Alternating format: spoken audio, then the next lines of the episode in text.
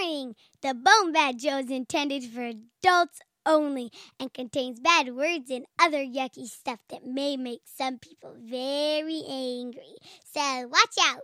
Boom, boom,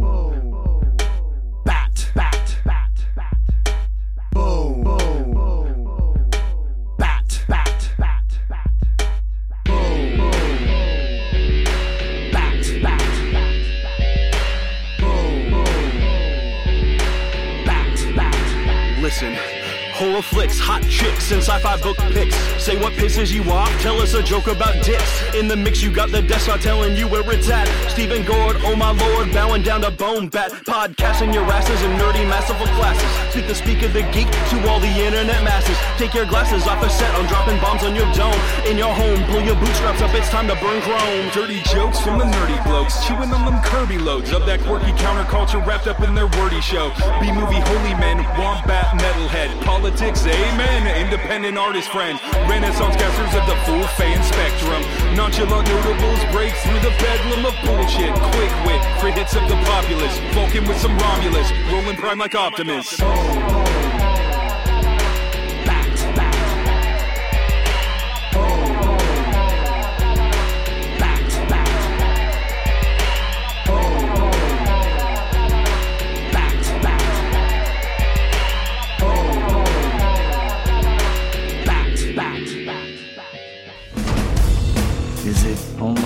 Time?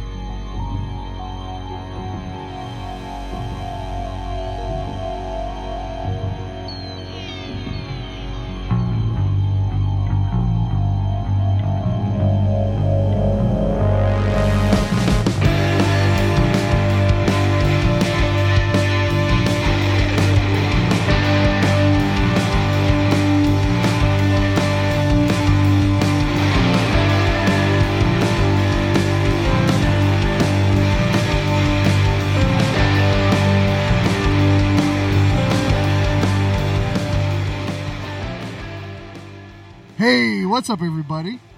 Welcome to episode 164 of the Bone Bat Show. This is Steve. This is Gord. How's it going, man? How much weed did you smoke before the show started? None. My God. I'm just high on film festival fumes. Fans at home may not realize this, but we've had about 28 false starts in the show where Steve can't remember his name. It's weird because we just did one like two weeks ago. I know, which is weird because we usually go at least three weeks between shows, At least. If sometimes a month or two. Not, sometimes a while, sometimes longer. Yeah. Boof. But yeah, like you said, you've been doing this. You've been you've been like getting ready for this. You are in show mode. It is the final show before our film festival. Man. Yeah, so we're doing show film, Film festival preview episode. Yeah. Got a lot of exciting stuff. Uh, we've got interviews with our feature directors, as we have always done. So we've got an interview with uh, Double Dates Benjamin Barfoot. And from another Wolf Cop, Lowell Dean. This is the first time we've had a director return for a second film, a second feature film, I should say, to the Bone Bat Film Festival. That's pretty cool, huh? Yeah, he's the boomerang of directors here. That's right. And uh, then we have a second double date interview with the writer and lead actor who plays Jim in Double Date, Danny Morgan. So a lot of great listening for you coming up, as well as an interview with our musical guest, Devilwood. Devilwood. And additionally, we're going to have a bunch of great music throughout the show. We kick things off with Chaser from Shooting Guns out of Canada. They are the official band of the Wolf Cop soundtrack, uh, both soundtrack one and two. And we're going to have uh, more from them as the show goes on, as well as a lot of other great music from this year's fest. It's going to be exciting. So, are we going to light this candle? Are we going to get this show on the road? Yeah, absolutely. Well, you know, the first thing we Well, that- usually do on this show, Gord, Yes, Steve. what pisses you off, man? Funny you should mention that, Steve, because for about a year I've been looking forward to tonight, this very time, this very moment in time, and not because I was going to be recording a podcast. No, it's because right now Legion is on episode one, season two, and I have been so psyched about this show starting up again. It is so weird. It is so cool. And you're making me miss it. And that pisses me off. And I know what you're thinking. You're like, oh, Gord, you can see it tomorrow night. No, Gord cannot see it tomorrow night. Gord is busy doing dad stuff tomorrow night. You have wrecked everything, Steve, and it pisses me off. I want to watch Legion. I'm really sorry about that, man. But you know what? The show is going to be just as incomprehensible when you finally get to it. That's true. I won't understand it until the very end. Wait, are we talking about Legion or this podcast? Legion. I still don't know. Oh. You know, when you when you talked about that, you're like, "Yeah, I can't wait to see Legion." I'm like trying to rack my brains. What even happened last season? I don't know. It was a fever dream. I like the 15 minutes of silence that they did. That was cool. Maybe we should try that on this show. I don't think that would play well. Maybe not so much on just an audio podcast. Yeah, I don't know. Yeah, I, I don't think. What about you, Steve? What pisses you off? Fuck, I got nothing. Fuck. What pisses me off? How about the way you couldn't start the show? Oh, so dude, I can tell you what pisses me off. Oh, I was gonna say, really? Nothing pisses you off? Tell me. Yeah, Tell me about your car. I got rear-ended again. Yeah, and not in the fun way. God damn it! I'm And pissed time- off for you. And like, it was a 20-year-old girl with a learner's permit. What's a It's- it's 20 year old like- girl doing with a learner's you, permit how anyway? do you even get pissed? She was so sad and so sorry, and it's just like, yeah, can I get your insurance stuff? in Washington, do they have You're- learner's permits for adults? insured, right? All right. It was just sad. It was a sad experience, and it's not satisfying to repeatedly keep. And I mean, stop and go traffic at rush hour. I got over in the lane to get on the freeway. I scooted up. There was like four cars in front of me, and you know, you kind of scoot up a little bit, and you, you maybe go just a little hair too fast. And the guy throws his brake lights on in front of you, and so you hit the brakes, and then pow, then I got hit in the back. And you're just like, God damn it. I mean, I, I was far enough in front of the guy in front of me that I didn't hit him. That's, you're learning, I guess. You got a much healthier attitude towards this one. Just, yeah, but it's like sad resignation. It's not a useful emotion in any way. It's just the world's sad. Uh, When are you going to just start buying a series of disposable cars? And I mean like heavy duty American steel. maybe last for a year. I, I'm- I'm glad you said American Steel. I was thinking that you meant like the automobile version of one of those turkey trays. no, no. That's like- not at all what I mean. Aluminum foil. You need protection. you need like heavy duty Galaxy 5000 surrounding you. And when someone just smashes into it, tough luck for them. Oh, your car's totaled more than $68 of damage. Go buy a new one. And somebody was just tell telling me too, hey, you know, uh, ride your bike to work day is coming up, Steve. And I'm like, fuck, Oh, are you kidding me? You'd be killed. I'd be dead like three times over. Yeah. Yeah. Don't do that until after the film fest. No, that Oh God. that'd be a mess. Yeah, mess. even in a smart car, that would probably mess you up. yeah, all over the freeway. It would be a mess. Nobody wants that. God damn. No, it. but way too much paperwork. But it, your car is not totaled this time. No, no, no. It was like That's new. Twenty-eight hundred dollars worth of damage to the bumper, all none of which I need to pay because it was all somebody else's fault. Jesus. Well, that's good. And they're insured this time. Yeah. So there's that. I still have to take my car in for a week though, and get a Oh yeah, still a giant all that pain. total headache. Yeah. Yeah. So as you can imagine, I'm really looking forward to the film festival because the way the world is right now, the world needs more horror comedy. It does. That's the way I look at it.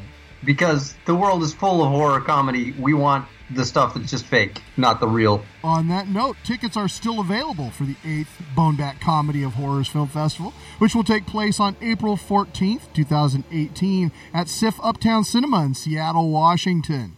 It's going to start at 1 p.m. sharp, so don't be late. Or be late. We don't care. We'll have your money. So why don't we listen to a tune? All right, let's do it.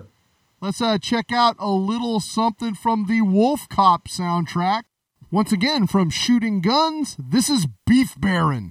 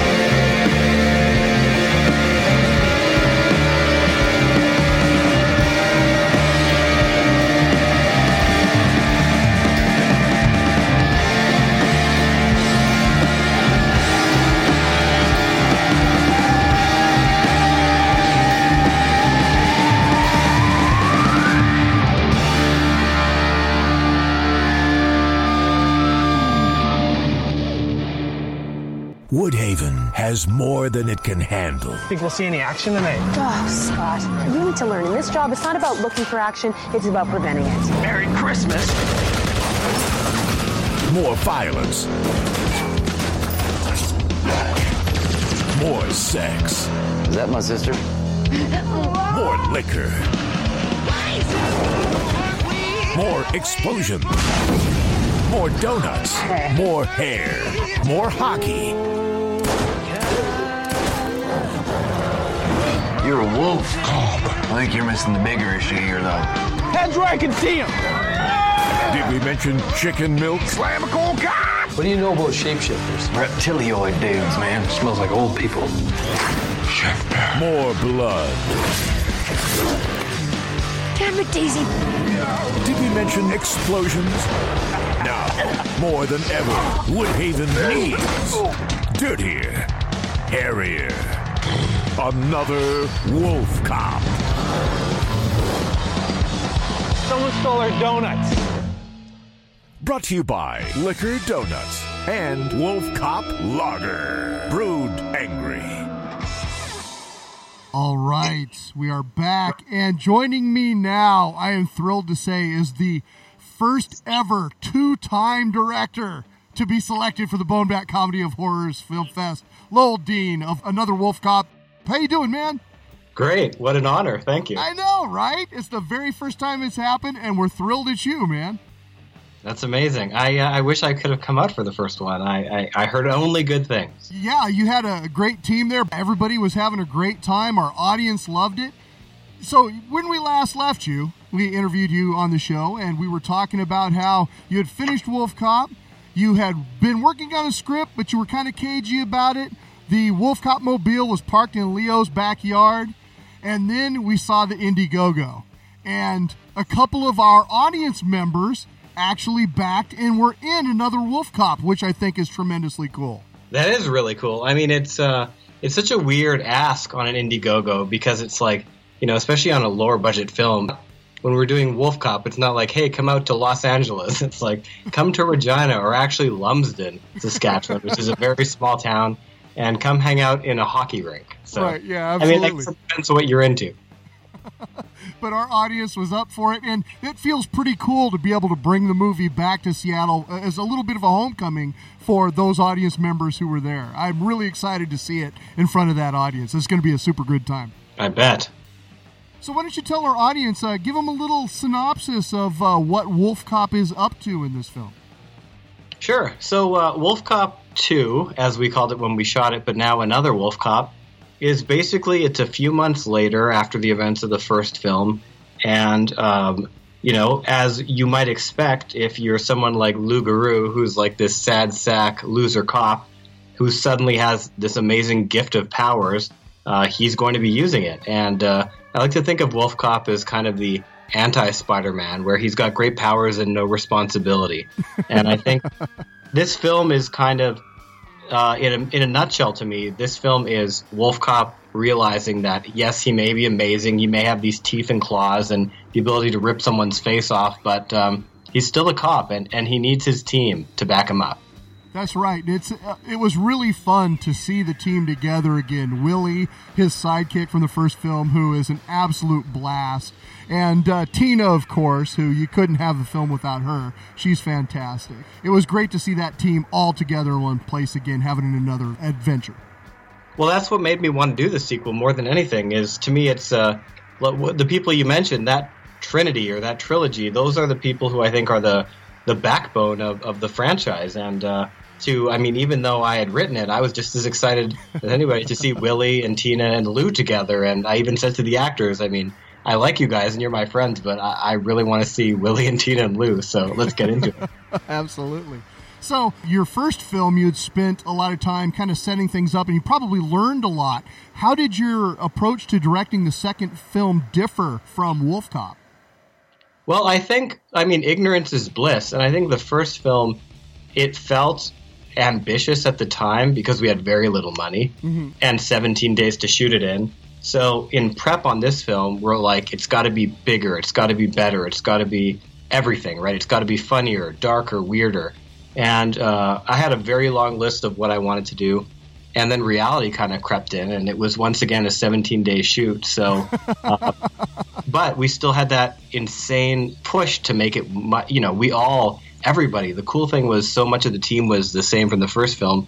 And Okay. it's a very rare gift where you get to make something, see how the world reacts, and get a almost a do over. I mean, that said, I hate sequels that just repeat the plot of the first one. I had no desire for that. Sure. But I definitely thought, like, anything we're doing again, let's do bigger, better, badder, weirder. Absolutely. Speaking of which, it wouldn't be a Wolf Cop film without an outrageous, preposterous lycanthrope sex scene. And once again, you deliver in this film. Yeah, the the sex scene was what I find so funny is uh, the the two years leading up to making Wolf Cop, when I was trying to get it made, the biggest roadblocks I found were where people kept saying, "Wow, do you really have to, you know, the transformation? Do you really have to show a werewolf penis? And why in the sex scene is is there a werewolf and a woman? That's bestiality." They're like, "Can it be? Can he be human when they have the sex scene, or can she be a werewolf, even though it makes no sense?" And I was like, "No, that's why it's awesome." And uh, exactly. so what I what I find funny is for the second go round, the things that I had to fight for or convince people on were the uh, were the things that they you know now everybody wanted to do. So it was kind of funny, but obviously you have to do it better, right? So uh, Absolutely. yeah, there's a lot of discussion and a lot of ideas thrown around, but ultimately we settled on um, this time he would be a human and uh, he would have sex with a, a werecat. Yes, i indeed. And uh, our audience is going to, I think, really enjoy it. It's a great scene. Here's hoping. Absolutely. Well, you know, we'll have a few beers in them. That's the good thing. It's a Wolf Cop film, so you got to do that. Exactly. Yeah, right. One other thing that obviously that you had to bring into a film, being a Canadian feature, is to have an awesome hockey fight.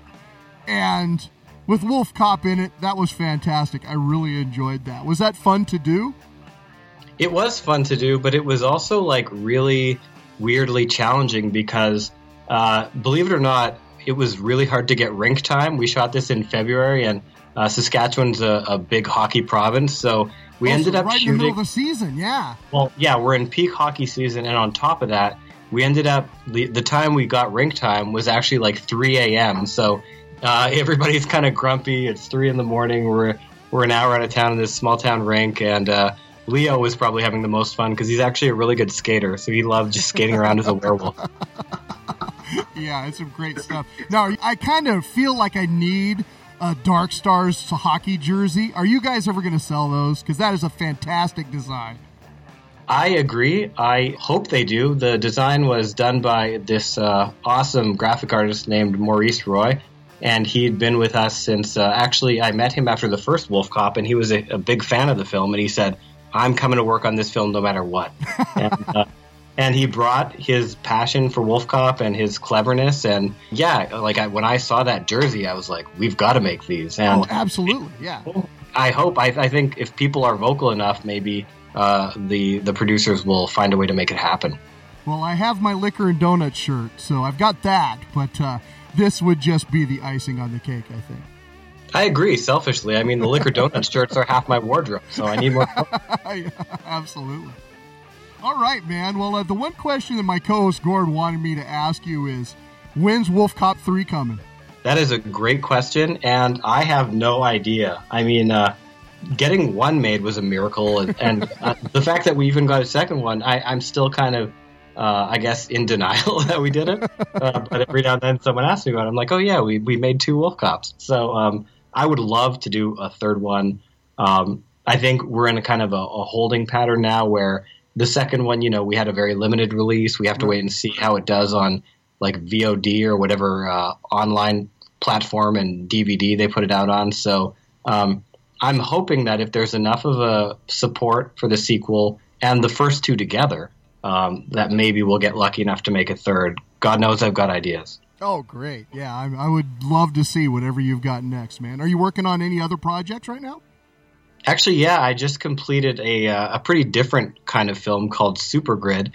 One of the producers of Wolf Cop, uh, Hugh Patterson, who's another Saskatchewan guy, and he'd been developing this for a few years, and on and off between the Wolf Cop films, he would always say, "I've got this other thing I want you to do," and uh, I was always like, "Sure, sure," but uh, it actually came to fruition, which is always very rare. Uh, uh, you know, when you're talking about a even a million dollar film, and uh, sure enough, last summer he said, "I've got the financing.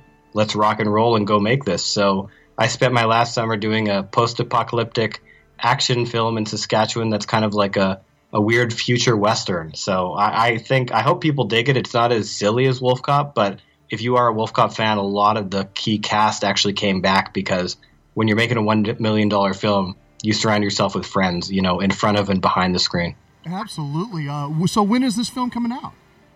I have no idea. We we literally just uh, I, I'm talking hours ago finished locking the picture. So oh, wow. Okay. Yeah. Yeah, it's got like over 200 VFX shots, and you know, did the color timing, sound mixing, and score. So uh, I'm just kind of now lifting my head up out of the water and being like, wait, what are we doing with this film? So uh, I'm sure we're gonna next push to try and get it into some festivals and uh, hopefully slowly introduce it to the world. Fantastic. Well, keep us in the loop because we'll uh, definitely help you get the word out. I appreciate it. I definitely will. All right. So, uh, you know, Lowell, the last question we always ask all of our guests here on the Bone Bat Show man, what pisses you off? I think right now what pisses me off is how hard it is to get Canadian films made. Yeah. You know, I would I would love nothing more than to be diving into uh, Wolf Cop three or a couple of the other films I have, but it seems like it's such a hard road to get an indie film made, and I thought it would get easier, but damn it, everyone takes so much work. Yeah, I can imagine. But it's interesting because we've had probably, this is maybe the fourth Canadian film that we've played in our film festival. So you guys are a great hotbed for independent horror and comedy horror. I agree. I think Canadians are pretty messed up. Absolutely. All right, man. Well, thank you again for joining us on the show and for sharing another Wolf Cop with us. It's going to be a lot of fun. I cannot wait to see this in front of a live audience. Thank you. Thank you very much for all the support you guys have given our, our two little movies now, and uh, hopefully we'll be back again.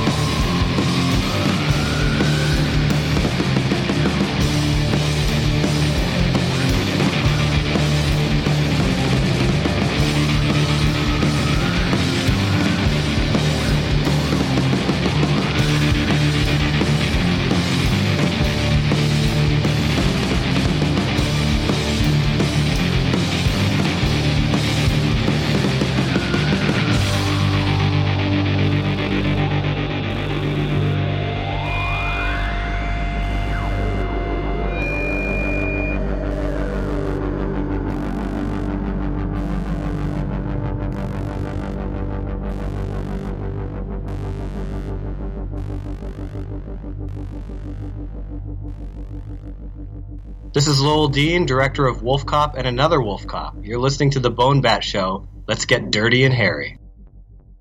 Say, friends, do you like delicious piping hot pizza?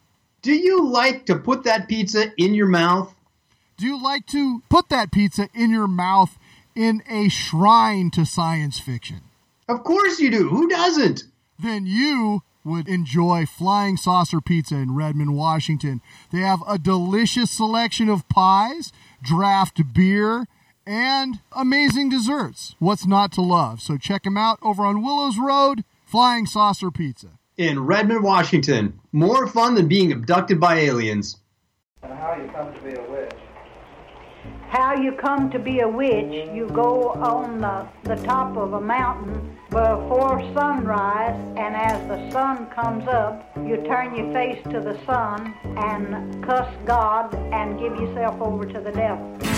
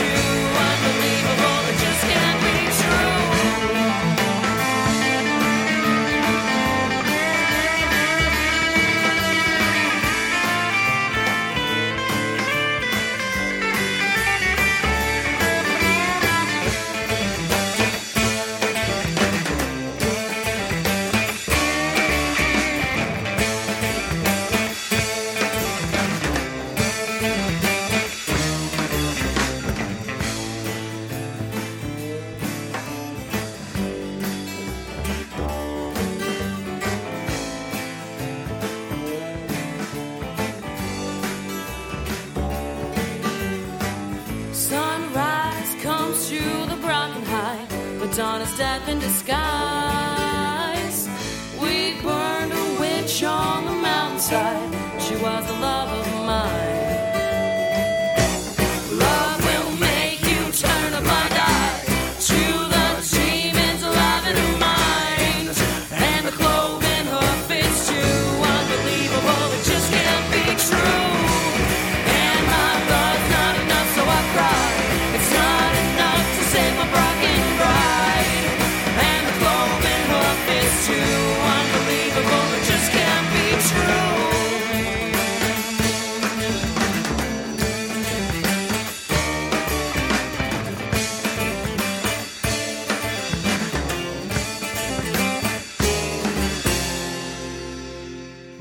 Right, we are back. And uh, first off, there we played Shoot the Moon from Shooting Guns, which is taken from the brand new Another WolfCop soundtrack. And following that, from Osmanthus Americanus, the debut album from Devilwood, that was Brocken Bride. Joining us now on the show, Joey and Bill from Devilwood. How you doing, gentlemen? Excellent. Good, man. Thank you so much for joining us on the show here, uh, only a week away from the big festival. We're really excited to have you guys. Oh man, that sounds so much fun. I'm really excited. yeah, yeah, I'm stoked. We've we've actually never played an official film festival before, so it's it's a big deal for us. That'll be a lot of fun. Fantastic. Well, uh, why don't you tell our listeners who you are and what you do in the band? I'm Joey. I uh, I play the drums and various percussion and percussive devices. He does. I'm Bill, and I play guitar, and sometimes I sing. Beautiful. So, what do you guys have Yeah. lined up for the uh, fest? I understand you've been cooking up some new tunes. Oh yeah, Yeah, yeah, man. We we just about put the put the finishing touches on everything. Um, we went over to Ellensburg, where Bill lives, and um, just did a, a ridiculous amount of percussion and then some overdubs and solos and stuff like that. So, Oh wow, It's, so you're uh, yeah. close. yeah, I'm excited. Yeah. Yeah, record is just about finished. Um, we mostly got it all pretty much recorded. We just got to mix it and master this damn thing, and then, and then, uh, Yeah, it's about- and then who knows? It's I about think two years then- in the making, so it's about time. Wow, Yeah. fantastic. Yeah. That- how many how many new songs do you guys have? Uh, I think like 12? like 12? ten or twelve. Yeah, yeah, Nice. something like that. I don't know. To see in front of me. yeah, yeah, we'll be playing a lot from it for sure, and um, we're hoping to have it out probably in the fall sometime. Okay. Yeah, we're trying to find a record label or seeing if somebody will, um, you know, give us some money for it. yeah. That's if any of nice when uh, you if, pull it if anyone listening has any money, We'll- yeah, we would love it. That would We'll be take really it. great. Fantastic. So That's why we got into this after all is the money. Right, yeah, yeah. The sex, the drugs, the money, all the usual Of reasons. Of course. Yeah, naturally. what does anybody? the sex and the drugs are free, but the money's expensive. That's the hard part. Yeah, that's a pretty. It's tough. So, how is the new stuff different from Osmanthus americanus? Well, so before we had um, another uh, acoustic guitar in the band, and then an upright bass as well. And this one, we just we just went all electric, pretty much. Oh, we okay. um, we're down to four people instead of five, and so um, yeah, it's it's a little heavier, I think. More Yeah. I think it's definitely yeah, it's definitely more psychedelic. I think in a little and what like what Joey said, it's just um once we kind of um shedded our acoustic guitar guitarings in the band, then it things just kind of got more potent and just kind of got heavier. It just kind of um, magnified what we already were kind of um, at our core, Yeah. which is kind of you know a lot of riffs. It's really melodic, but it's really it's a lot of riffs and stuff. So it, it just is. It's a lot more big drum and big guitar kind of stuff. Um, yeah, Yeah, we kind And- of had this, you know, uh, rockabilly surf thing before that was really fun, and and then kind of constantly kind of having to think about, well, we got an acoustic and an upright. I guess we got to do some kind of bluegrassy feel or something. And so, kind of once we transitioned, it just kind of turned into a rock band, Oh, which I think is what we all wanted, anyways. You know, just some fucking rock and roll. yeah, yeah. Well, there's nothing wrong with an evolution to something a little more heavy. I'm a big fan of heavy music, so uh, I'm really looking Oh, yeah. forward to hearing the new stuff, gentlemen. Oh, we're Yeah, excited, right on. man. This is gonna be fun. Fantastic. So, what can our audience look forward to? Just loud ass music.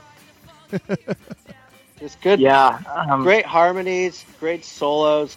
I just feel like we're really tight. You know, we just have been playing together for so long. It just feels really good. So Totally, man. I think a lot where we're coming from too is it's just it's supposed to be sexy and scary kind of at the same time, um, in a certain way. So I think everyone at the festival will will enjoy that, and it'll it'll tie the whole room together. If you know what I mean, you know what I mean. I think our spirit do, animal is a witch. So yeah, it's definitely witchy probably- stuff. Um, Fantastic. So, well, hail really Satan. looking forward to it. awesome. We're pumped, man. All right. Well, one last question we always ask all of our guests here on the Bone Bat Show. Gentlemen, what pisses you off? Oh, Jesus Christ, Republicans. Uh, I don't. Yeah, yeah. I don't. Uh, I think uh, hair on the soap. Hair on the soap. Oh. Yeah. That's kind that of one's universal, body isn't it? Yeah. Oh, there you go. Yeah, body wash. That's the that's, that's the solution, I guess. Hair in the body wash? What? No, Joey's in Joey's in Seattle. Joey's in Seattle. They're way ahead out there. Yeah, They've been fancy. using the body wash for years out there, and um, you know, I showered just, today, uh, in fact. Oh my yeah, God. Seattle's definitely body wash country. Yeah. Yeah, for sure. All right, guys. Well, thank you again for joining us on the show, and we will see you in one week. Awesome. Yeah. Thanks again, man. You bet. Thank yeah, you. totally. We'll see you there, man.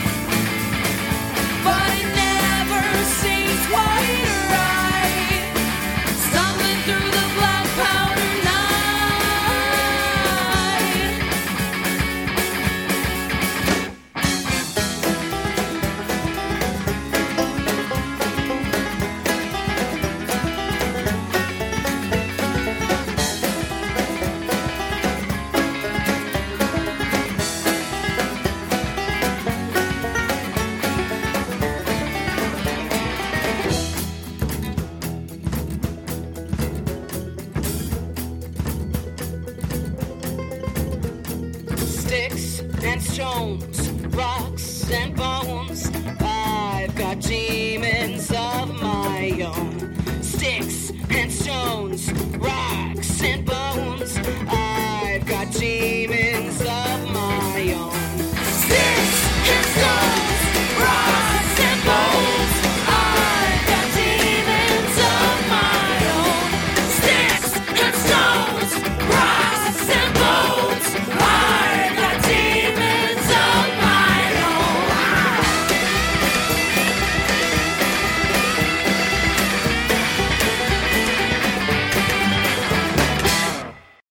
I'm Joey. And I'm Bill. And we're Devilwood. And you're listening And you're to listening the to the Bone Bat Show. Ah, shit. Maybe it's just not meant to happen. I've tried everything. Am I sexy? Of course you are. yes, I am. Jesus. Jennifer! Even went on this dating website specifically for virgins and I got one response from a 12 year old Chinese boy. You turn 30 on Sunday, don't you? Right, well, I promise you now, you're going to lose your virginity before you're 30. This is my present to you, my brother. Because we've got to work fast. I don't think, act off your pot.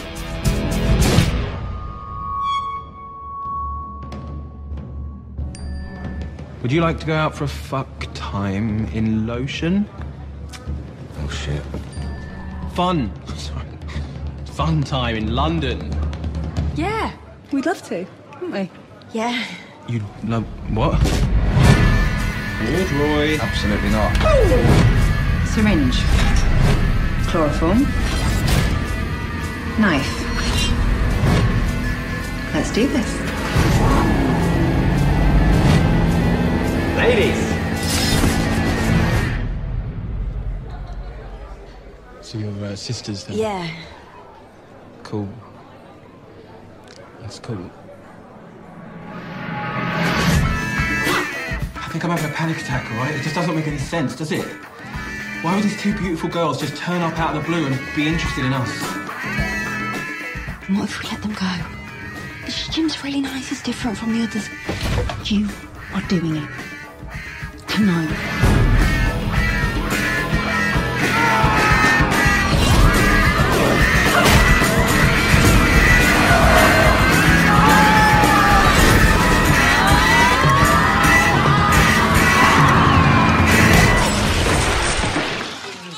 Let me have a fucking minute.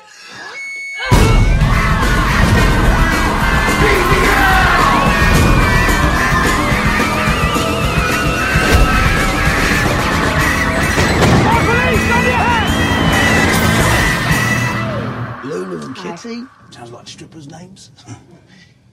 but you're not strippers. No. Shame. All right, we are back, and joining me now on the show, I'm thrilled to say, is the director of Double Date, Benjamin Barfoot. How you doing, man? I'm good. How are you? Oh, I'm fantastic. Thanks so much for joining us on the show. No, thank you so much for showing our film. I'm super chuffed. Of course, here on the Bone Bat Show, we're huge comic book fans, so we love a good origin story. How did the Double Date project come together? Well, I mean, it's a pretty simple story, really. I think Danny was having a lot of trouble uh, getting together with women, or was maybe pretty terrified of women in his late twenties, which he'll probably tell you about himself. So it's and, and he, autobiographical, then, as you're saying. Yeah, so, uh, well, I mean, he's not a virgin. Well, at least I don't think he is. Uh, but I mean, he's certainly. I think he had a lot of fear of women, and he's a very. If you know Danny personally, he's a very, very. He's very sweet, very lovable, great character, really funny, um, and means well. And, and so I think maybe. I mean, we've all been through this. I've been through this. You know, kind of women can be quite scary when trying to approach them. So I think he just had an idea that was born out of that, and the idea of being on the one night where you know he kind of conquered his fear he would genuinely genuinely have something to be scared of. And I think that was a very early concept, and then it kind of blossomed from there. And and, and to be honest, I kind of came onto it almost. It had been running for three or four years before I came onto it. You know, he had written it. He had had other people sort of helping him with him, bit, you know, back and forth, looking at the script, and then a producer came on, and finally, you know, I got involved really. So uh, once you were on the project, uh, one of the things that I really enjoyed, uh, including Danny and the cast, is the cast is a lot of fun to spend time with. Had you worked with some of those actors before? Well, I mean, I've worked with Danny for uh, 10 years or so, so I have a very strong working relationship with him. And that was the thing that this is my first feature, so I had really just been making a lot of, you know, kind of really stupid shorts with Danny, not really knowing what I was doing or where I was going with it all, just knowing that I liked working with him and that I was having a lot of fun and that's how I eventually came on to this project. Was Mm. that those shorts and those bits and pieces that I was making was seen by the producer who had optioned his film script, and so amazingly, I got this million dollar feature film off the back of just these tiny little DSLR shorts that I had been putting up online, and didn't realize that actually the right people were watching them.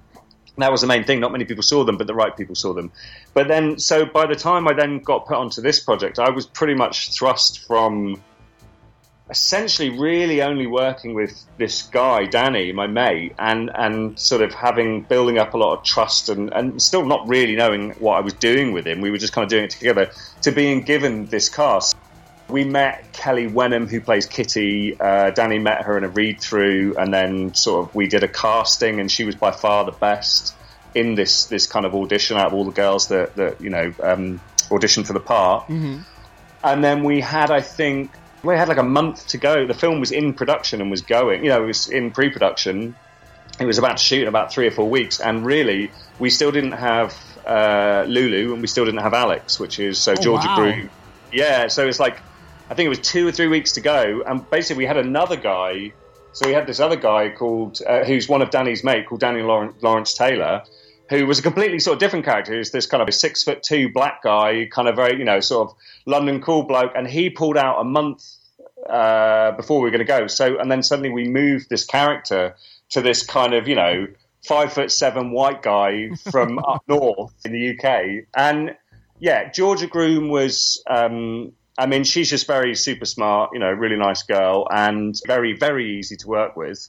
And Michael Socha the same as well, but more so with Michael Socha. That you know what you see in the film, that is literally Michael Socha offset. I mean, that is just that is just him and how he is. Um, and so, I especially find with comedy, to be honest, the best thing I can do, and I think with actors really, is just kind of stand away from them and kind of let them do their thing and offer a bit of guidance when they need it. Right. But really, ultimately, you want them to kind of find their own characters. So before this, you know, it was, yeah, just working with Danny and then suddenly being given all these actors who I was like, okay, I don't really fully know what I'm doing, so I'm going to try and let you go and find your characters yourself. Well, I love the fact that you sort of came to this out of working in shorts because I think that is the dream of a lot of the filmmakers that end up doing something for the Bone Bat Film Festival is they make a couple of shorts and they're always hoping to have that opportunity to do a feature down the road. So that's really cool. I had did not realize that. Yeah, I mean, it's been a, a crazy experience. I mean, I sort of made it when I think I was 38 when we were shooting. Uh-huh. And, you know, I've been making stuff since, well, since I was a little kid. And I did find for a good 20 years, really, of my career, I suppose, so sort of really seriously being in my late teens into my 20s, getting a job, all that sort of stuff. You know, I worked as a professional editor. I did animation and graphic design as well, was writing stuff up, but I was always making shorts, but the doors were just shut. They were just shut, shut, shut, shut, shut, to the point that I couldn't really get a corporate to direct. No one was interested in me for music videos. No one was really, uh, you know, honestly, really interested in, in me in any way at all. And I was kind of getting quite lost with it all. And all I knew to do was just going, was really that I just love making them. So at least, and I kind of made up in my mind that I was like, well, if I love making things, then maybe that's going to have to be enough. And maybe that's just going to be what it is in life. And at least I can be happy with that. But then suddenly, Absolutely, yeah. yeah, and then suddenly it was just like the doors just went bang and flung open. Or I always say to some people that it was like it was like chipping away at a tunnel when you're trying to carve your way into this tunnel. You're trying to get yourself in, and then suddenly I just hit once. And I pulled away this massive chunk and it broke open. And I was like, oh my God, how long have I been doing this for? and I totally didn't think that it was going to happen on this one. You know, I, Right, yeah. do you know what I mean? It's suddenly a surprise for me. So, yeah, I mean, if anyone for you know other filmmakers who are doing stuff, I mean, really, all you can do is just keep going, keep going, keep going, and it could be the next one. You just don't know, you know, because that's how it was for me. Fantastic. So back to the acting side, uh, an actor I've really enjoyed since I saw uh, Lock, Stock, and Two Smoking Barrels was the character of Soap portrayed by Dexter Fletcher. That was really cool that you got him in the film. What was it like working with Dexter?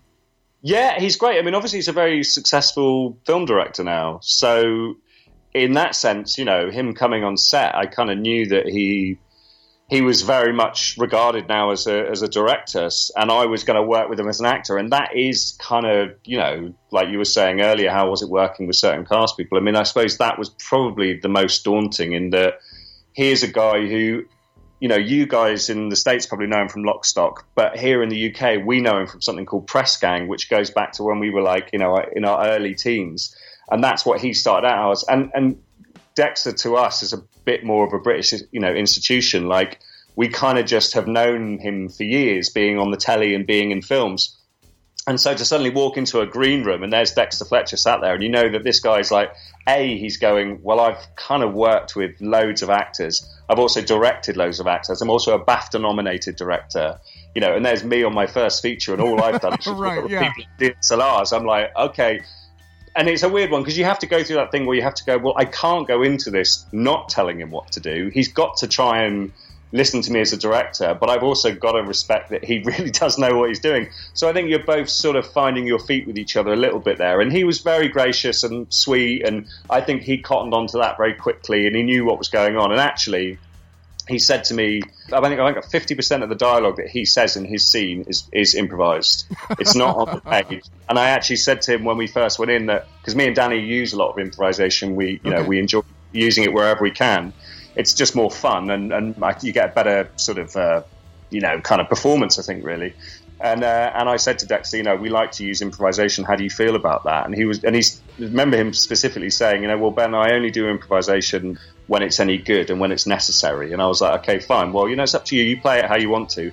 And literally, I couldn't shut him up. I mean, the whole scene, he's just banging out line after line. But the thing is, it was brilliant. I mean, it was brilliant. It was just like watching this old pro just having a great laugh with these young actors. And that's the thing I definitely think about comedy and kind of working with actors as a director, if it's working, you, you shouldn't really be directing. You should just be letting it go and facilitating it. You know. Absolutely, yeah, that's right.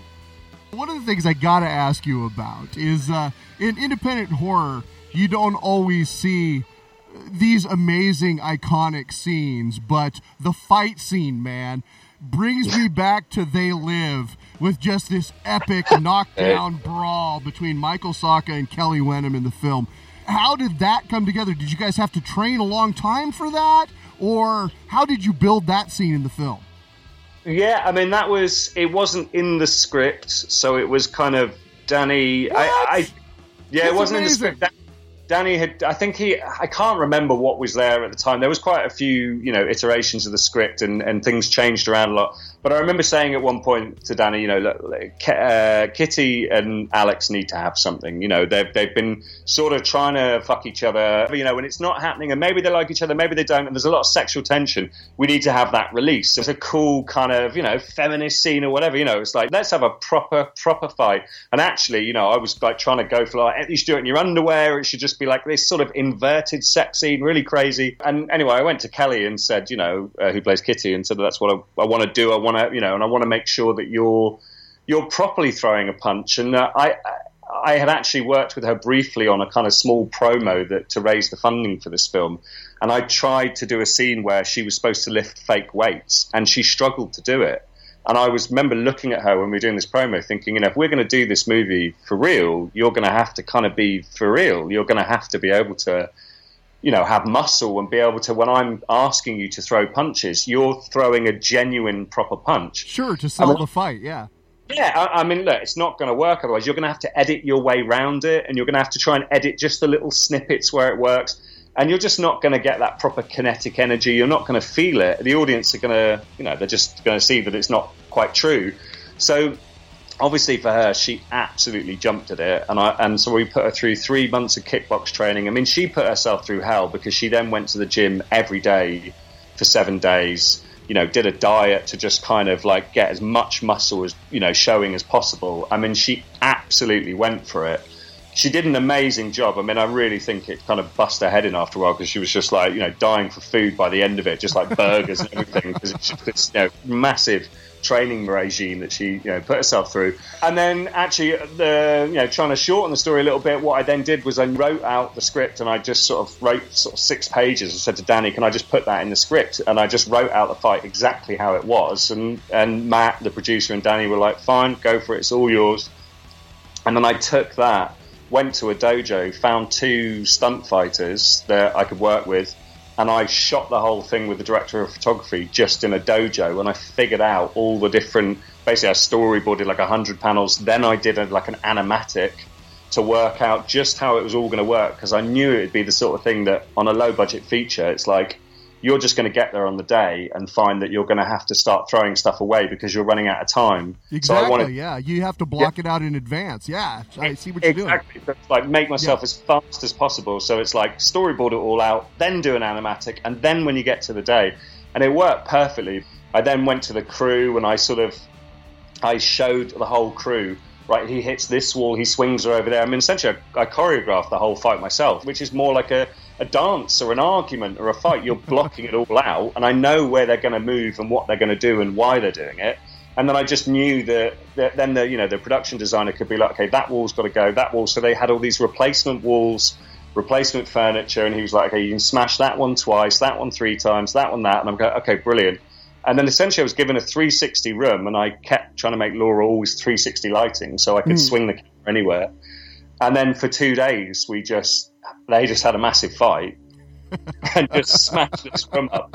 But the brilliant thing was that they could look at the animatic all the time, and I, it made it so quick because I had two cameras running, Right. and you just could look at these guys doing it, going, "Oh, I know exactly what I need to do." And and again, I didn't, in some ways, have to direct too much. You know, and you know what Michael Socha's doing in that fight, where it's all like, "Oh, you fucking bitch," you know, that that's just all him. He's just improvising stuff on the top of it.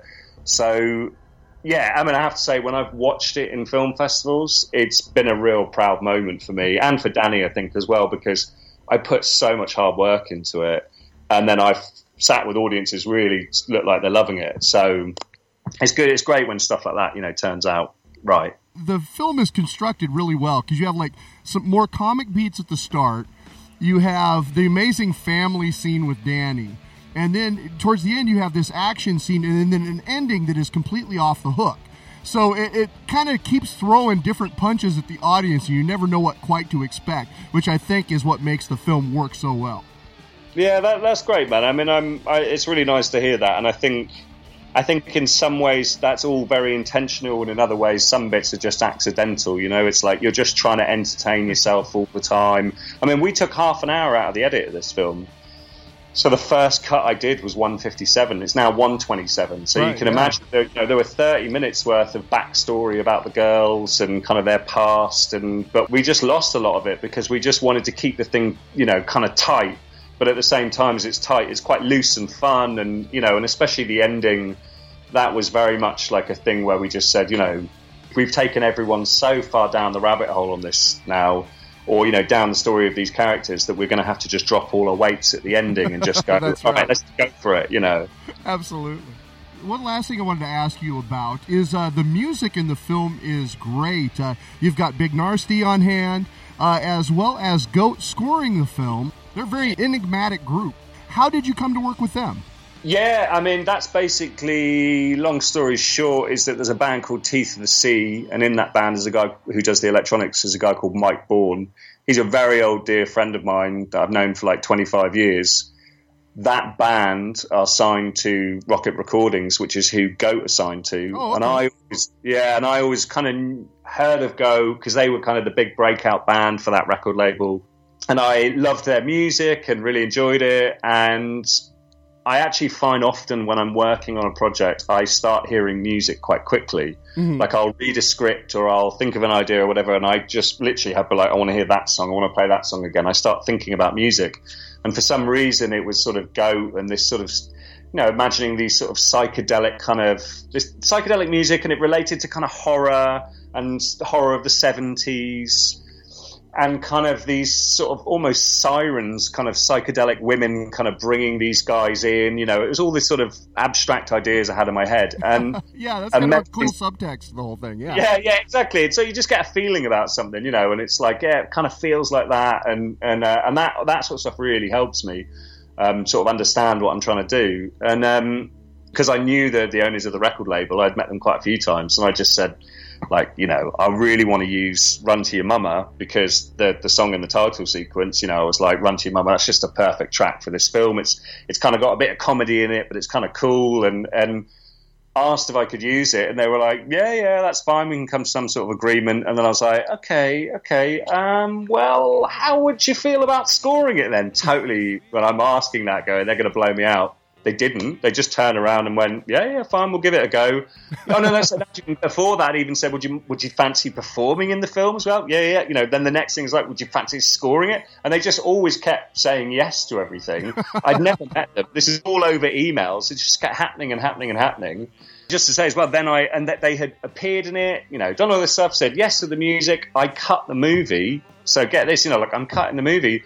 I've done it. You know, we've got a limited amount of post production time and budget and everything, and then I'm sending them a cut to the film, and I was really just like, I don't know whether they're going to go for this. You know, like I don't know if this is going to be what they expect. They knew nothing. They'd never read a script, had never read anything. So I'm like, kind of shaking myself a bit, thinking, well, this is a bit of a fun, kind of silly film, and this is Goat, which is a bit more of an esoterical kind of, you know, quite cool band. You know what? They loved it. They, they wrote back and they were like, "This is really funny. We're really good laugh." You know, the the, the, the people behind the masks are not what you expect at all. and uh, and I had the most amazing time going out to Sweden and and basically they wrote a load of music for the film. Mhm. And actually, what I did, I just sort of wrote them short stories about like because we didn't have enough time for them to play to the film and actually sit with the movie and arrange all the music. So I had to arrange the music myself, and they made me sort of five or six customized goat songs for the film. And they gave me access to all the bass lines and drums and guitars and piano and everything. And I went through all their stems and rearranged all their stems and mixed in different guitar bits with other drum bits and, and kind of put it all together and put the score to that. And, and it was an amazing process of being given this, you know, this band that you love and being being kind of their musical arranger and going out to Sweden and working with them. It's brilliant, brilliant experience. That is amazing. All right, man. Well, uh, why don't you tell me uh, what you're working on next? Well, we've got quite a few things. I mean, I, I've got one screenplay that um, I have got myself, which is totally not a comedy, um, and I've had it running for, for a bit of time. So I'm kind of, I've just sort of finished the first draft, and I'm kind of starting to present it out now. Okay. And then I've got two scripts. One that Danny's written himself, uh, which is kind of more a comedy drama set in Amsterdam. And then I got another one that we're looking at, which Danny's initially started writing it, but it looks like I'm going to write with him, uh, which is. We'll see. It's basically sort of set in a world where ginger people are the kind of minority and everyone's against ginger people. Uh, and yeah, we're going to kind of try and play with that idea and, and see if we can make maybe sort of a bit of a an interesting, um, ever so slightly political satire film about kind of where we are now. But who knows? We'll see. They're they're all sort of being juggled in the air at the moment. All right. Well, one last question, Benjamin. We always like to ask all of our guests here on the Bone Bat Show. What pisses you off, man? Well, I think currently at the moment, I'd say Brexit. To be honest with you, that's a bit maybe a bit of a boring answer, but it's just here. If you're in the UK, it's just you know, you're just it's just endless, endless amounts of waffle and chat about something that you just kind of feel in the end is sort of completely pointless. And if yeah, if you're in the UK, I'm sure it's like basically our Brexit is your Trump. You know, it's Yes. kind of like Yeah, no, I understand. after a while, yeah. it's like we're just going to keep talking about this forever and get nowhere. And why are we even doing this? And uh, and so you know, I'd say that's probably the biggest thing for me. Yeah, politics right now is uh, quite interesting. I think wherever you are, because uh, Yeah. I, I, I find myself engaged in ways I never have been before, and getting angry about things I never have been before, and uh, it's definitely a different time now. Yeah, I can't tell whether it's a it's one of those where you can't tell whether it's better or worse. In some ways, we're communicating loads, so we're all sharing each other's kind of experiences, and in the other way, it's just like, oh my god, you've got to shut yourself off from the world, haven't you? Because it's just too much. That's right. Yeah. Absolutely. All right, man. Well, thank you again so much for joining us on the show and for allowing us to show Double Date at the Bone Bat Comedy of Horrors Film Fest. I think our audience is absolutely going to love it, and uh, I can't wait to spring this on them. Awesome, man. Thank you so much.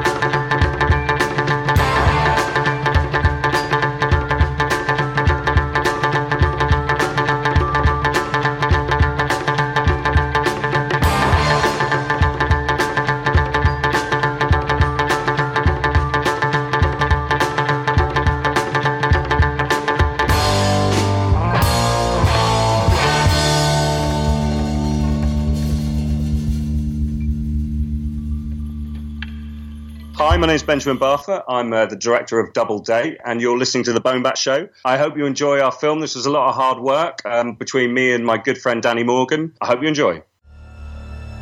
All right, we are back, and once again, that song was Goats Run to Your Mama, the lead cut from our feature film Double Date. And joining me now on the show, I'm thrilled to have the writer and one of the stars of Double Date, Danny Morgan. How you doing, man? I'm good, Steve. I'm good. Thanks so much for having me on your show, and thanks so much for having Double Date as part of the festival, man. We're really, we're, we're so chuffed. Just glad to be chatting to you.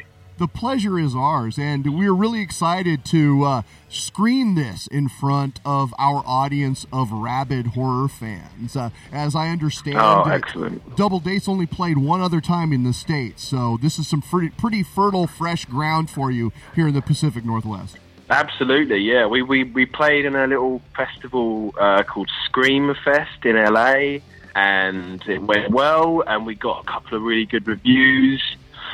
And I think, yeah, so far the, the feedback from America has been really positive, and I was a bit worried about it because there's some quite British references in there, and one of the main characters, well, the guy who plays my friend Alex, this actor called Michael Socha, he's from a part of England called Derby. And to be honest, I was struggling to understand half the shit he was saying.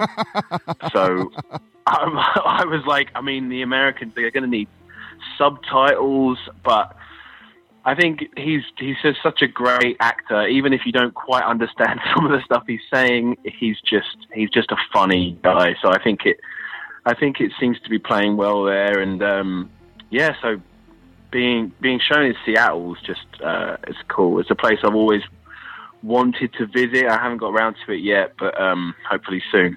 You know, it's funny that uh, you mentioned that we've played a number of UK films over the years at this festival, and I think that, that US audiences just love to hear UK accents because we played British films, we played Irish films, and we love that shit. Yeah, I think it's I think it's becoming more of a thing. I think the Americans are becoming more used to English accents and English comedy, and uh, I think it just travels a lot better than it used to. Going back to things like The Office, all those kind of things kind of broke open the uh, comedy barriers between the two countries, and I, I yeah, I, hope it's going to go down well with your audiences. It's it's basically just a really fun film. We're really proud of it. Well, uh, on that note, why don't you give our listeners a little synopsis? What's the film about, Danny? Okay, so the film is I play a 29 year old virgin called Jim, and his best friend Alex, who fancies himself as a bit of a playboy, but mm, it's questionable. He decides that tonight he is going to get his best friend laid, and it's on the eve of his 30th birthday.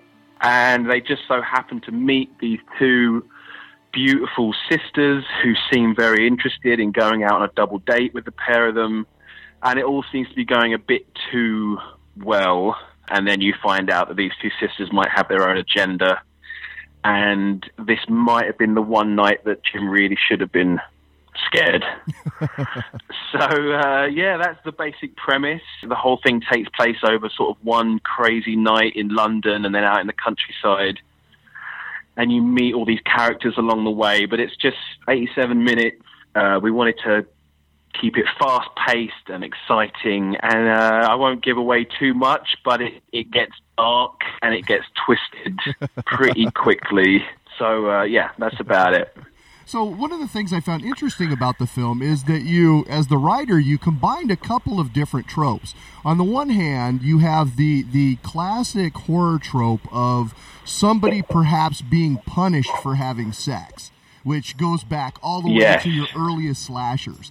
Then, on the other hand, something that we've noticed just simply through our festival is that there is a trope in British comedy itself of somebody trying to get their mates laid. And sometimes it's zombies, sometimes it's werewolves. In this case, it's perhaps serial killers. But there's two kind of different tropes that you've melded together in this. Were you conscious of that when you were writing it? Yeah, to a certain extent, you know, it sort of came from a just an anxiety that I had, especially in my 20s, around uh, dating and just talking to women in any capacity was something that gave me a lot of anxiety and fear. And it was um, so when I came around to writing something, that subject just seemed like something I wanted to explore and investigate. Why does that scare me? Um, and then I had the idea of, well, what if you had this guy who was terrified of talking to women, and then on the one night that he gets over that fear is the one night that he really should be afraid. and so I, I, I liked that idea. So that sort of came naturally. Um, but yeah, I know I was aware that we were playing with, like you say, kind of horror tropes that have been used before.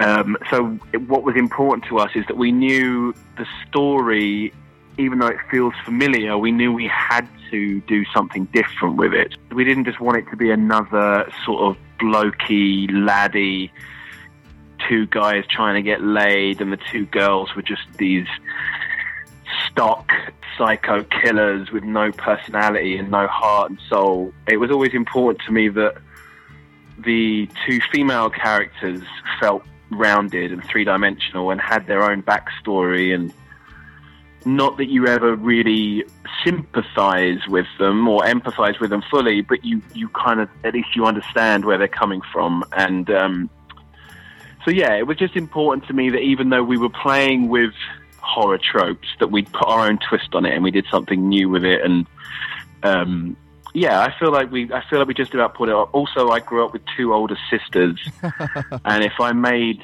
if I made a film with two terrible female characters, they would have kicked my ass. So that was that was a pressure I felt, you know, from the start was making sure that these sisters were interesting and it wasn't just about these two guys, it was about all four of them, really. Yeah, I think you very much accomplished what you set out to do. And I think that that comes across. Oh, cool. Oh, you know, speaking of the heart and soul of the picture, uh, did you always intend to portray Jim, or did it just kind of work out that way as you went into production? No, yeah, no, I, I was always going to play Jim. Basically, part of the reason that I wrote this script, it was the first feature script that I tried to write, and um, one of the main reasons I did it was because I was I'm an actor really, like that's what I've been doing my whole life. Um, but I wasn't. I would never be go up for the lead role, you know, the lead guy or the guy who gets the girl or anything like that. So I thought, well, screw it. I'll just write myself the lead role in something, and I'll describe myself in the script. So it's it literally said Jim is six foot one, ginger, you know, overweight, and I just thought, well, I'm going to make sure that nobody's taking this role away from me. Um, so yeah, no, that was always a big, big thing for me that I was playing Jim. There's a scene where Jim takes Lulu to meet his parents. And it is one of the, it's this quirky, weird, sweet, wonderful scene that I think really, if a viewer is not fully invested in the characters by that point, they immediately are. Yeah. And you did a wonderful job both in Uh-huh. writing that scene and in acting it. That I, I think it really touches the audience and brings them into the film.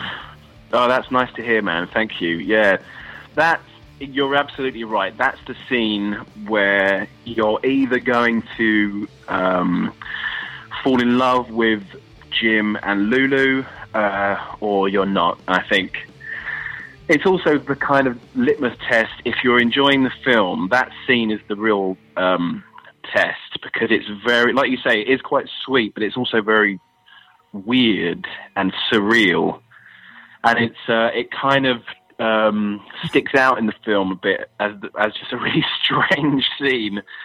And so I think if you find that scene funny, it's a it's a good sign that you're probably going to enjoy the rest of the film.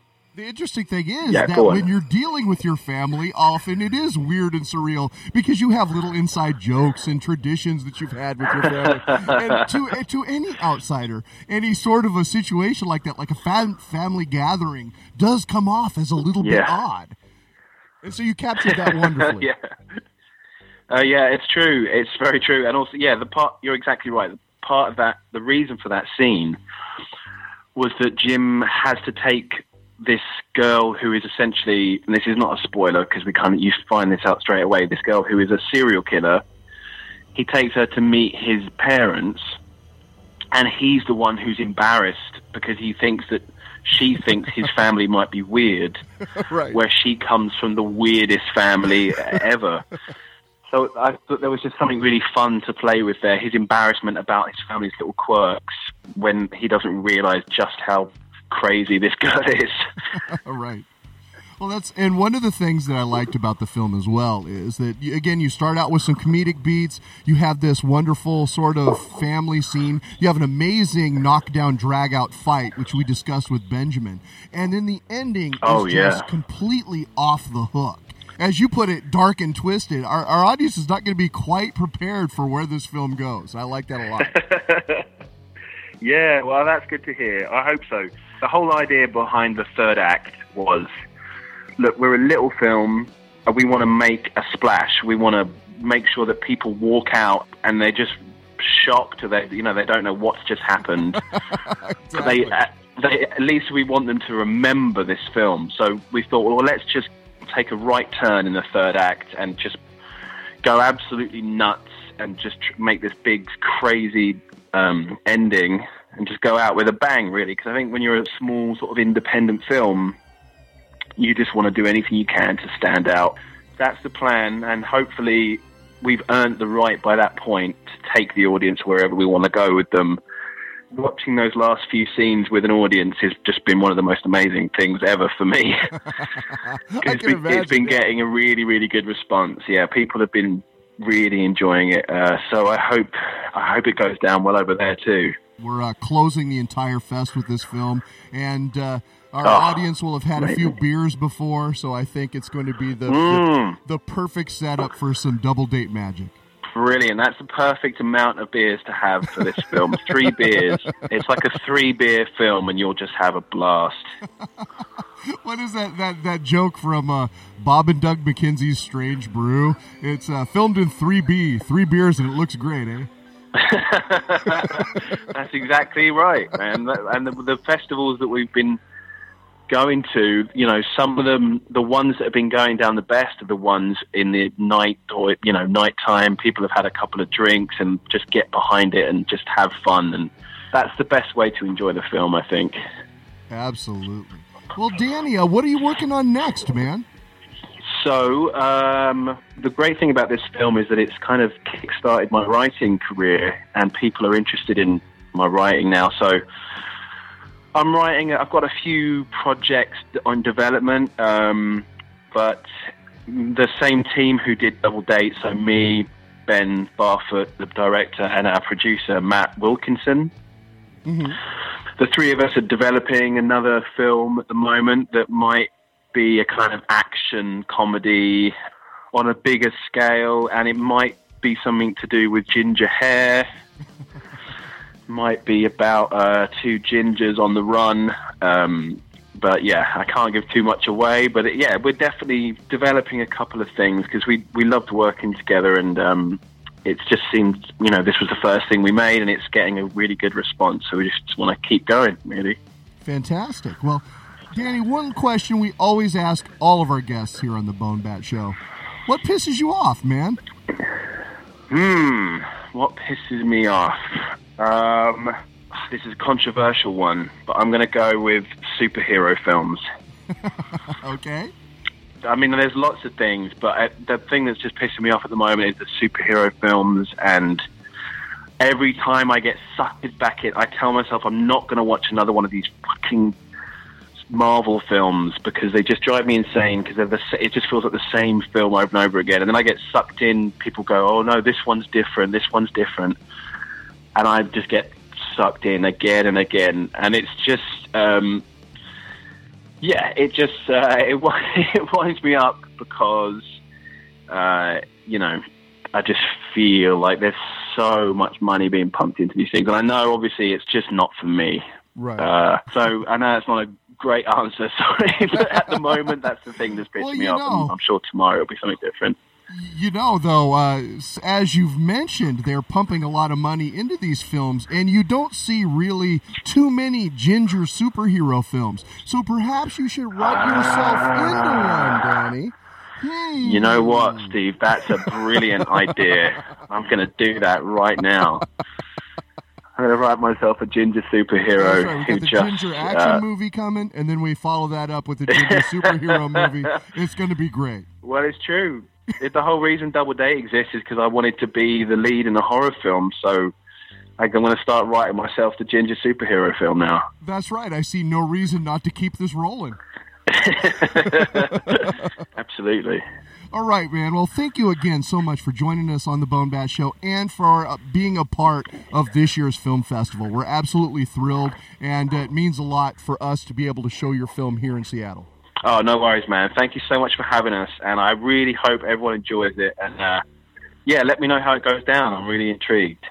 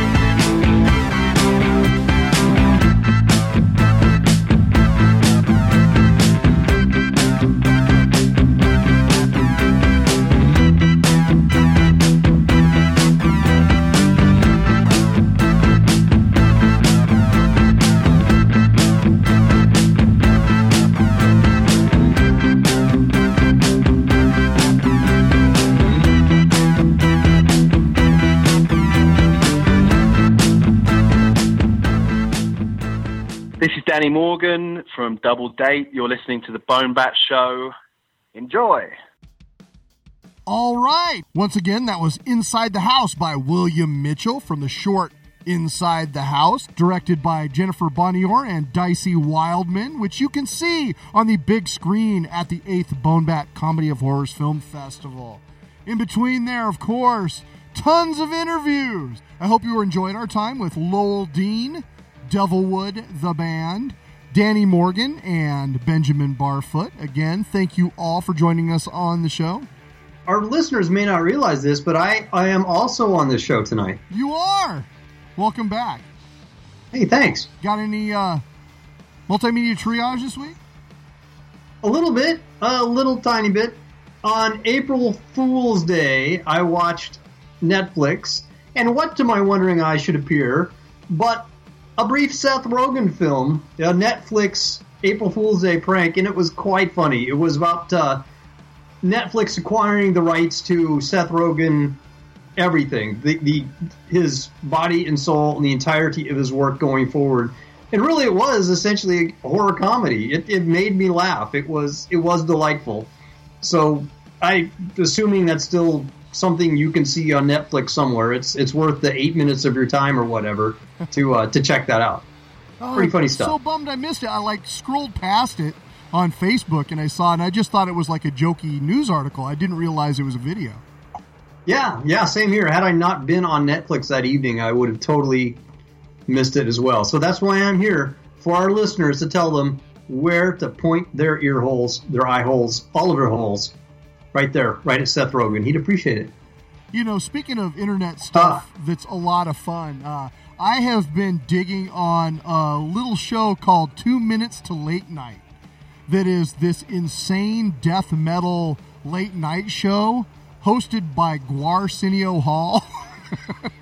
and the uh, the their house band is Mutoid Man, which is a band that I've really been digging on lately. And it's ridiculous, over the top, crazy fun, drunken, heavy metal nonsense. Totally dig the show. They did like an episode two years ago and another episode, and then they did a uh, some sort of crowdfunding, and so they just released the first episode of the first full season.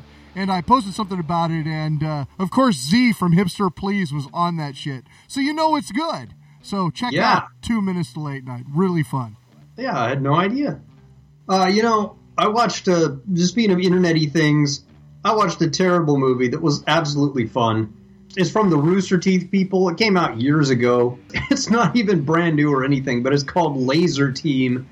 L A Z E R. You've seen it? My daughter Okay. loves it. She like went and saw it at the theater, and then Really? brought the DVD and brought it oh home. Oh my God. And showed it to us. Yeah, she was all over this a couple of years ago.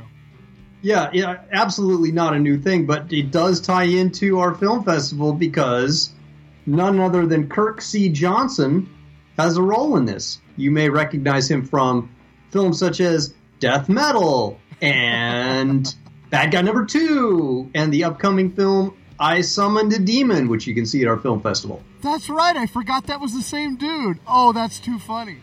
Yeah, he's he's got like this, you know, minor role in that movie. That But totally all, makes sense. Rooster Teeth is from Texas, right? I'd forgotten about that. No idea where they're from. I think they are. Huh. That's too funny. Nice connection, man. Why, thank you. And then both of us, we went to an actual theater, not together, of course, and saw Ready Player One. We did. Now, I read the book. Both my teenage sons have read the book. Same here. Uh, I read the book, my wife read the book, and my son read the book. One year we bought him a loot crate for Christmas, and Ready Player One was in it, and then we ended up passing the book around the house. Wow. I thought the movie was delightful. I thought it was an absolute blast. I thought you were going to hate it. I, you know, I knew you thought that I was going to hate it, but I didn't. I liked it because it wasn't shitty like Black Panther. I thought it was totally fun. I enjoyed the crazy action. I enjoyed all of the reference watching. That one of the most fun things is just looking at all the little spaceships hiding in the corner and the characters and armor you've seen before and just all that fun stuff that's sort of wrapped up in it. And it's I really wish the movie would would have had a pause button though, so I could like pause the scenes and look for all the stuff. Well, I think that's the idea is for you to come and watch it again at some point. Oh, they're gonna have a pause button in the future. Yes, in the future. That's what Oh, awesome. life will have in the future is a pause button.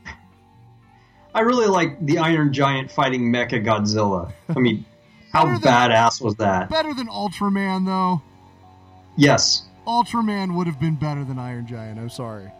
No. Yes, Ultraman is the shit. The yeah, I know shit. you like Ultraman.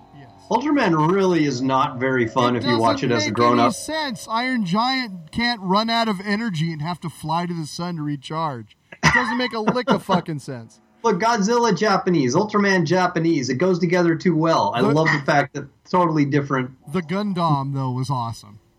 Yeah, that was really quite cool. Yeah, so I hope we're not giving away too much, but Oh God, do you think people know? Didn't know that those things are in the movie? it's a super fun movie. Speaking of super fun movies, dude, we saw Isle of Dogs this weekend as well. Oh, I can't wait to see that. Well, I know you had been uh, praising the fantastic Mr. Fox by Wes Anderson just a ton on the show. And I had never Yeah. actually seen it, and so we, I picked it up on the last Criterion sale, and uh, Julie and I went and saw Isle of Dogs and then watched Fantastic Mr. Fox right after. Oh wow! So you had your Wes Anderson stop motion animation overload. That's cool. Yeah, I haven't watched it yet. I I'm so excited about watching this movie, even though I might not be able to watch it till after the film fest. The the previews alone make me so happy. Is it good? Yeah, it's delightful. The animation Oh, is good. great. The writing is really clever, and the cast is amazing.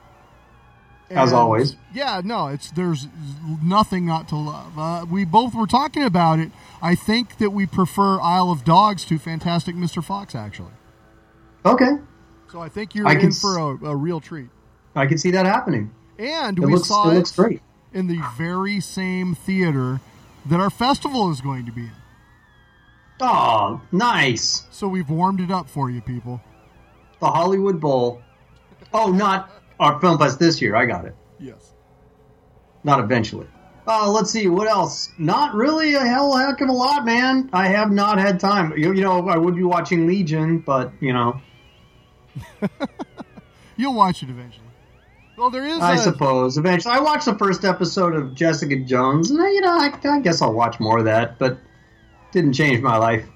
I haven't gotten to that yet. Uh, we did watch The Alienist, which is, uh, of course, based on the Caleb Carr novel of the same name. Uh, I thought that was pretty good. That just wrapped up. Kind of creepy, early serial killer sort of stuff, but uh, Yeah. really well done. And then uh, now we just started watching The Terror, which is based on the Dan Simmons novel. Are you watching that? Oh, I thought it was based on the character from the Tick cartoon. No. Oh, No. no, I'm not. Not Is that all. good? Yeah, I think it's great. It's it's. I'm confused about what it is, actually.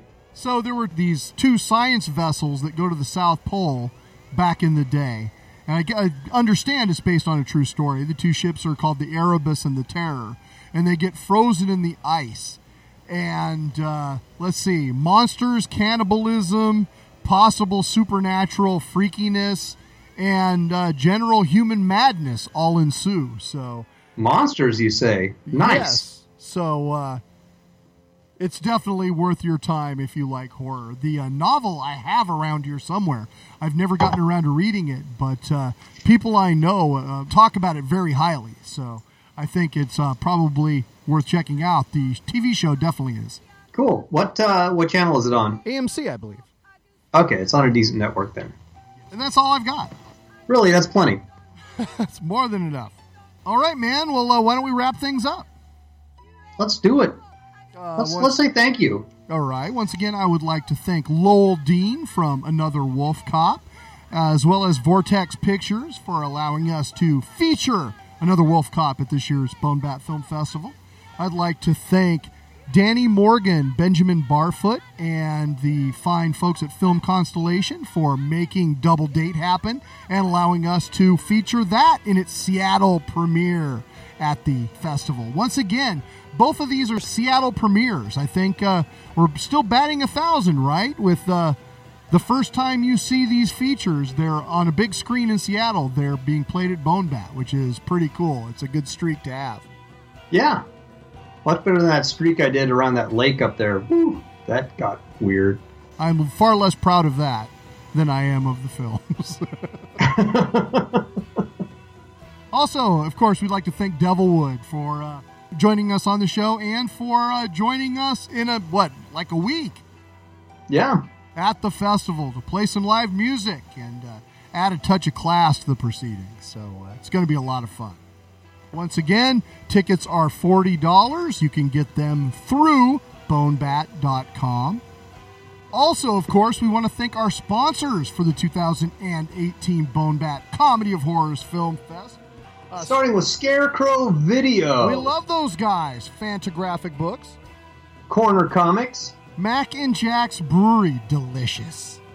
Zippy's Giant Burgers, also delicious. Stalker Farms, Not so delicious. very scary. Or- yeah, but not do yeah, do not put that in your mouth. Take that out of your mouth right now. Vortex Video, Vortex Video, always awesome. And Street Books from Austin, Texas. and the incomparable Pork Magazine. Once again, super proud to have Pork as a sponsor. You guys are going to have some awesome reading in your swag bags this year. Very cool. Indeed. And thanks to Pathfinder from Paizo. And Belladonna Magazine. The Horror Honeys, always amazing supporters of this fest, and uh, we love seeing their magazine. Dolcetta Artisan Sweets. We have uh, two different kinds of chocolate this year cookies and cream and pretzel. So look for that in your swag bag. Yum. Artist chocolate locally made by a local chocolatier. I'm talking local to Seattle, not down here in California. And of course, more fine food from your neck of the woods Flying Saucer Pizza. And of course, GT Printing Equipment. Yeah, Couldn't those guys. Without them. Mm-mm. Home of the Home Jet.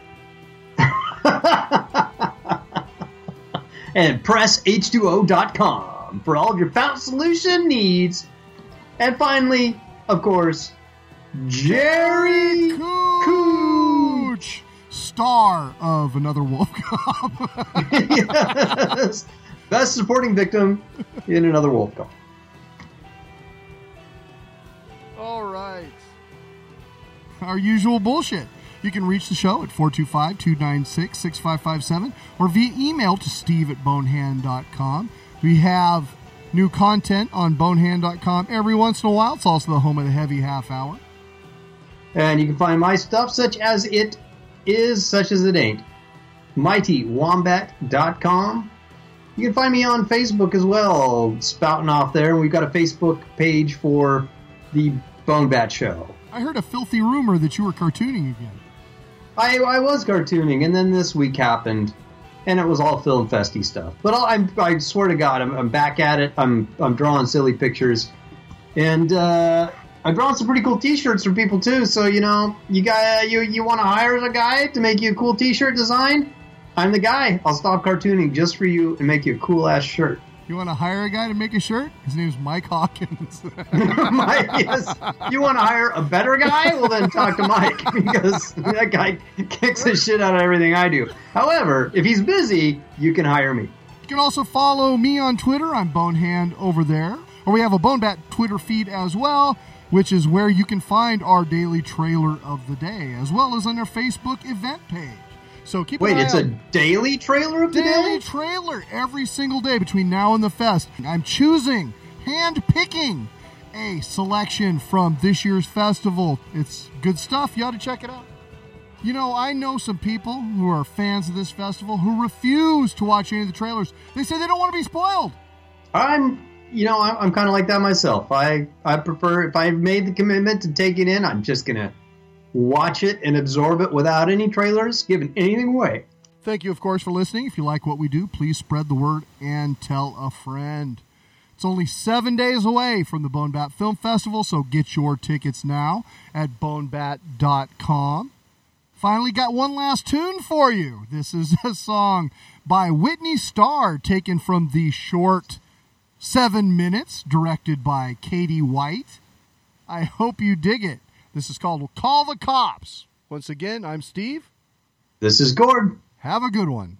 I do have a good one.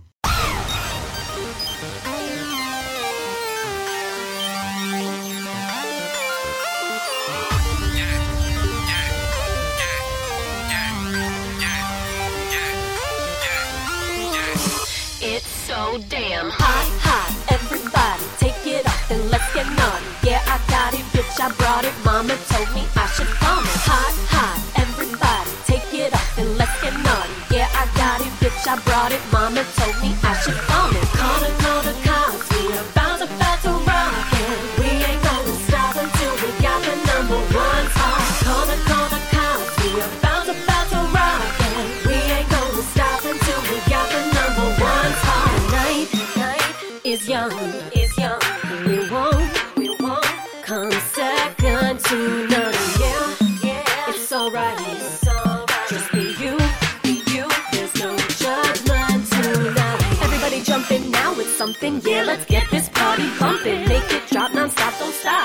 show me what you got. Now we gonna get it on the floor, honey, cause we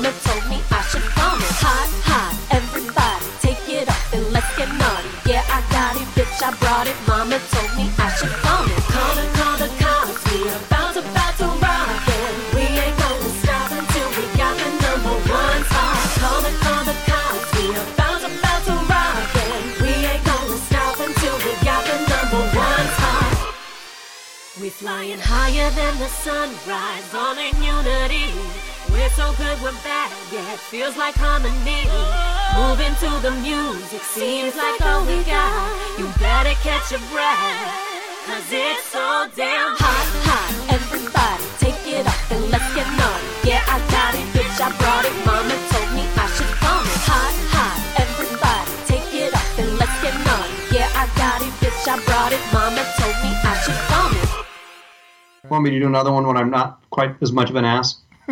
yeah, you do you.